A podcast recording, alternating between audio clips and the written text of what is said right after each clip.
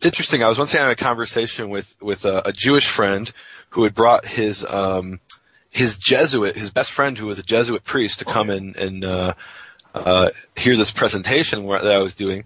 And before I went on, he heard another speaker who was talking about Christmas. You know, because I don't talk about Christmas; it's really got nothing to do with me. But this other speaker was talking about it and saying how originally it was the birthday of Mithras. So this Jewish friend of mine, who he doesn't know anything about Christmas, he asked the Jesuit because this is the you know this is the an, this is the answer man. This guy is, you know, Jesuits especially are extremely educated. Sure. Um, so he asked the Jesuit, "Is it true that Christmas is a pa- or was originally a pagan holiday, the birthday of Mithra?"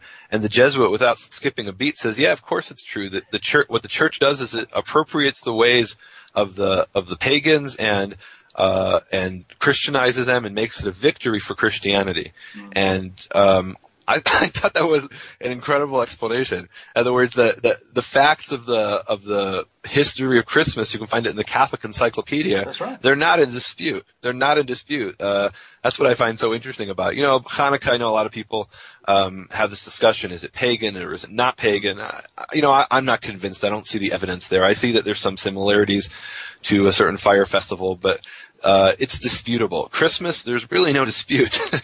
I mean, if you, certainly if you ask historians or even even you know or even the Jesuit priests or the Catholic Church, um, you know, they believe that this was originally the birthday of Mithra, and they wanted to basically win over Constantine's army.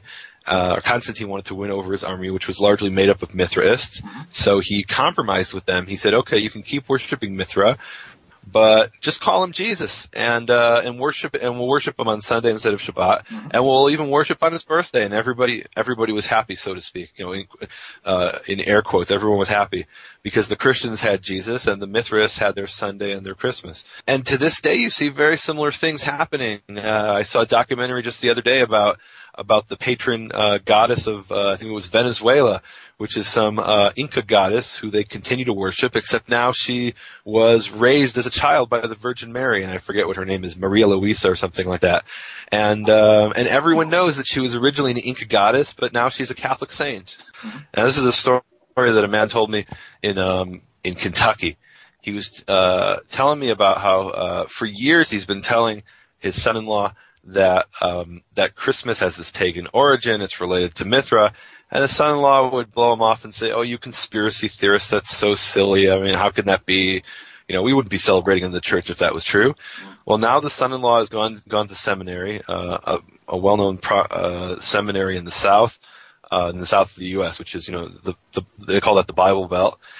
And he calls up his father-in-law and he says, uh, uh, he says they taught us in seminary that what you said is true but th- that Christmas has this pagan origin. But then they told us, don't tell your congregation, don't tell your flock, because if you do, you'll lose them. Uh, and it doesn't affect their salvation anyway, so they just don't need to know this. And I thought, are you kidding me? You know, I read it in Ezekiel 34, and it talks about the evil shepherds that instead of, uh, instead of grazing the sheep, they're grazing on the sheep. Instead of taking the sheep out into the pasture so they can eat, the the good food, they're turning the sheep into food themselves. Mm-hmm. And I mean that that's what I heard from that. I mean that that's it's the it's the role of of the shepherds to protect the flock, not to hide information from them. That, that's how I look at it. In a way, I have more respect for the Catholic, that Jesuit who said we've we've uh, you know we've Christianized and appropriated the ways of the of the pagans because at least he's being honest. You know, if somebody wants to keep Christmas after they understand what it is, it's not my place. Maybe it's your place, but it's not my place to tell them they shouldn't do that. Um, you know, I think if somebody uh, wants to keep Christmas, I think, well, that's just it's a nice custom. You know, that's between them and God. But I think they should at least know what the truth is. That's my that's my position on that. But there's no question that that paganism is forbidden in the Torah. But if people choose to be, you know, to observe pagan things, that's that's their decision.